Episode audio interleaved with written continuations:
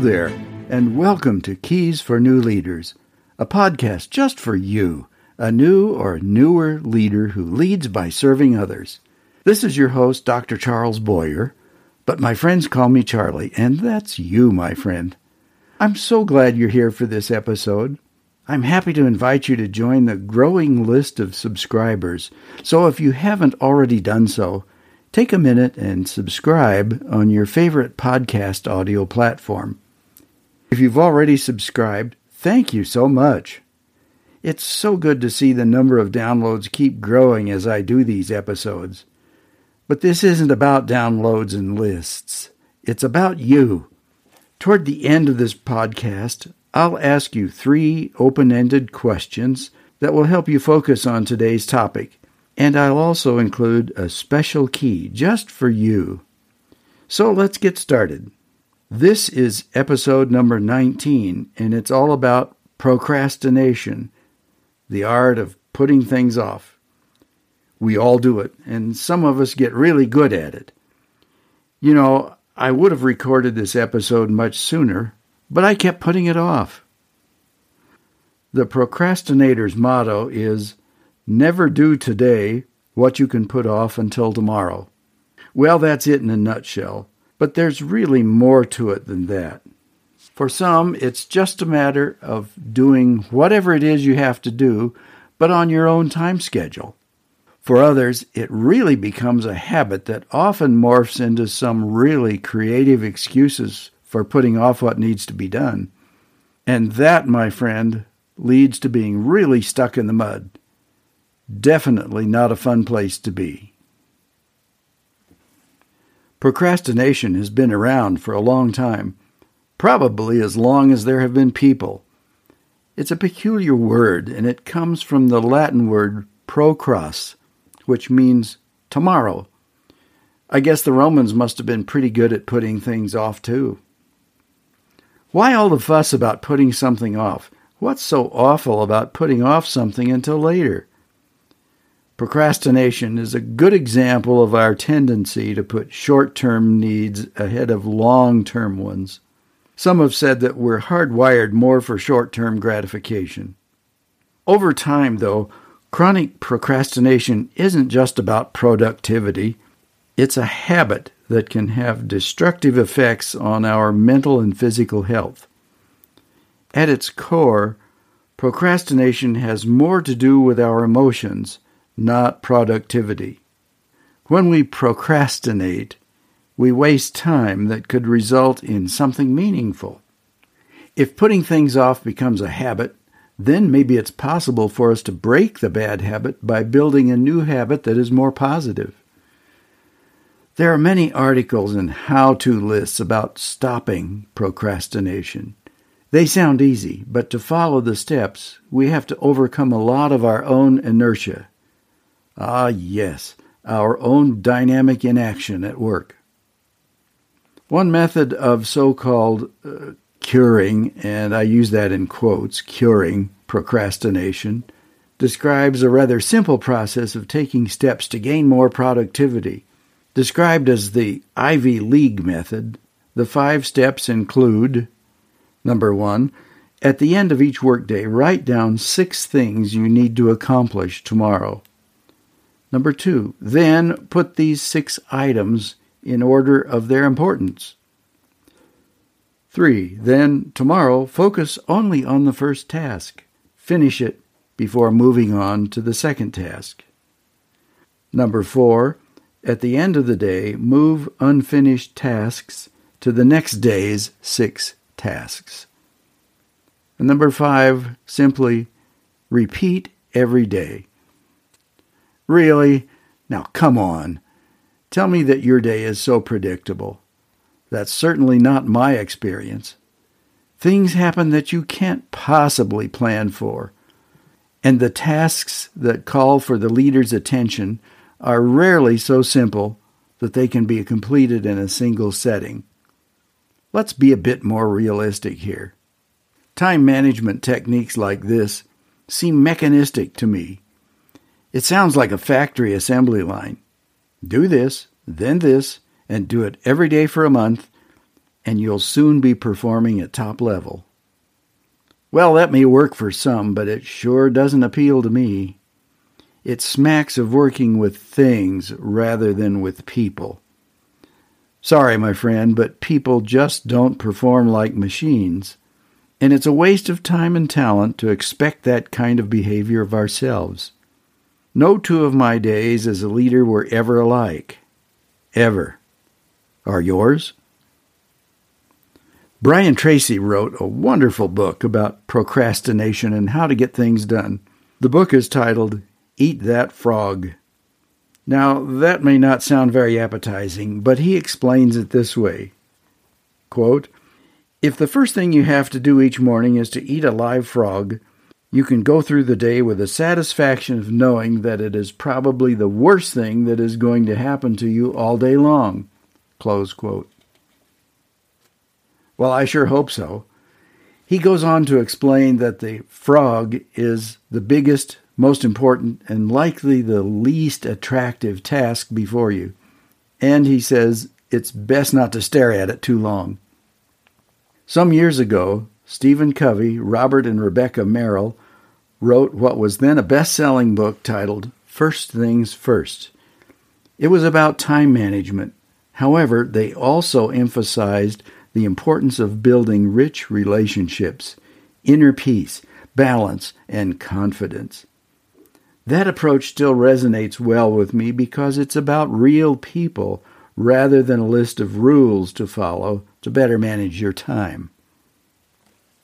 Rather than trying to stick to some formula, I like to look for simple steps to help overcome the inertia and just get something started. It's similar to the old story about how to eat an elephant a bite at a time. Just for fun, you can check out a short website article I wrote a while back about how to eat an elephant. Here's the link. It's just keys for the number four, keysfornewleaders.com slash blog. That'll take you to the page. Basically, getting started is really a process of looking at an enormous task, breaking it into smaller, more manageable chunks, and then, and here's the hard part for all of us procrastinators, take that first step. Whatever it takes, you must eventually get off your blessed assurance and do something. However small or insignificant it may seem to you, it really is a big accomplishment to take that first step. Celebrate your accomplishment, but don't stop there. You must also take the next step, and the next, and the next. Brian Tracy also wrote about driving across a huge desert where oil barrels were placed five kilometers apart as guideposts. He said all he had to do was aim for the next oil barrel, and pretty soon he had crossed the desert. One barrel at a time, one bite at a time, one step at a time. They're all saying the same thing. Begin with one small action step and keep going. It's also very important to know where you're going or what the end result will look and feel like to you. Yes, you must take that all important first step, but also look ahead to the finish line. What or where is the end of the task or project? What will it look like and feel like when you're completely finished? Won't that feel and be terrific? It's so important to do this.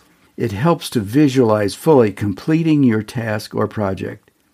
If you don't know where you're going, you're likely to end up somewhere else. Maybe an example will help explain this. Here's one from my experience as a teacher. When I was planning a concert with the band, I selected the music knowing that we had, oh, let's say, eight weeks to prepare for the performance. We couldn't wait until tomorrow to begin, and we sure couldn't put off learning the music until the next week. I had to think about the end result. How would the band sound on the concert eight weeks from now? I'll tell you, it sure didn't sound that way on day one. I rehearsed the concert in my head and worked every day toward getting the band prepared to perform as I heard it in my head. And it worked. Well, most of the time anyway. In a 2019 New York Times article, Charlotte Lieberman wrote about some healthy ways to manage your feelings that trigger procrastination. She advised us to, number one, be curious about the feelings you have when you put something off. What feelings get stirred up in you? Two, ask yourself what is the next action you must take. It helps you to look ahead and not stay stuck on that first step.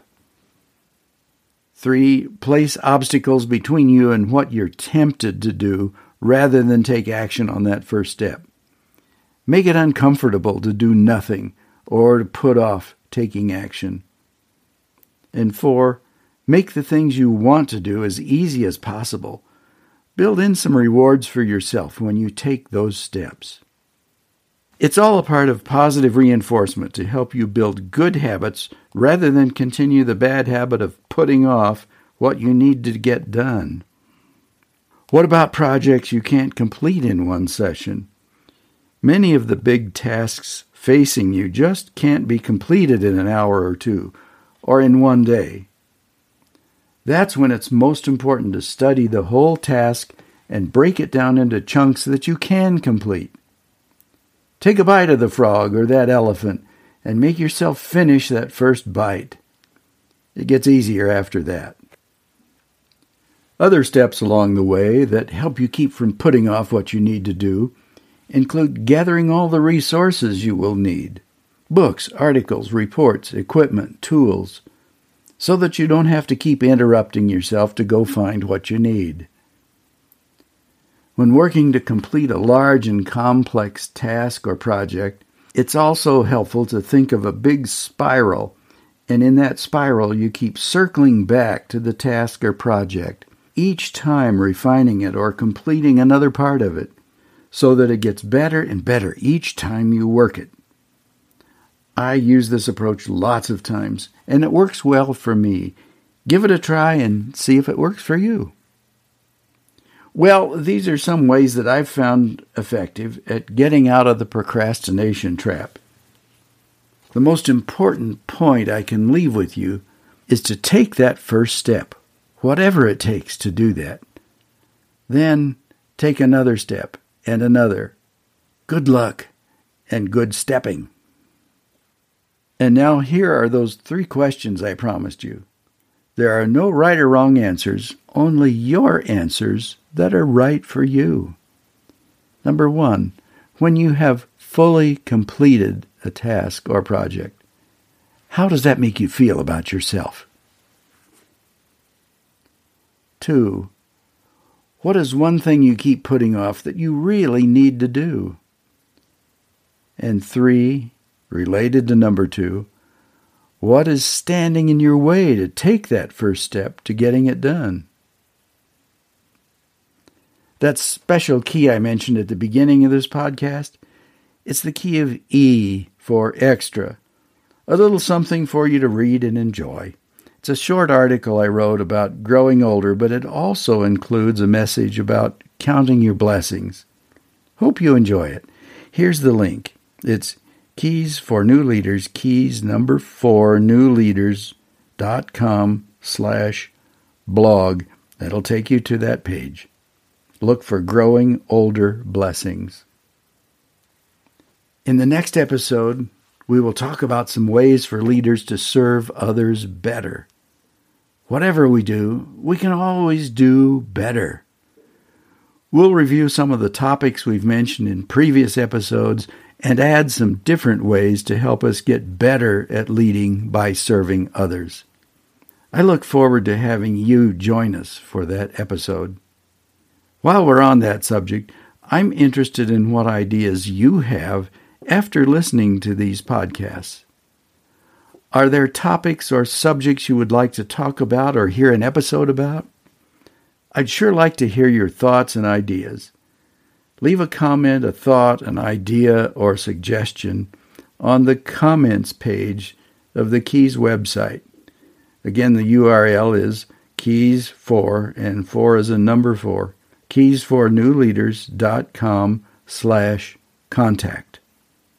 or copy and paste the link that appears in the transcript for this episode. Thanks.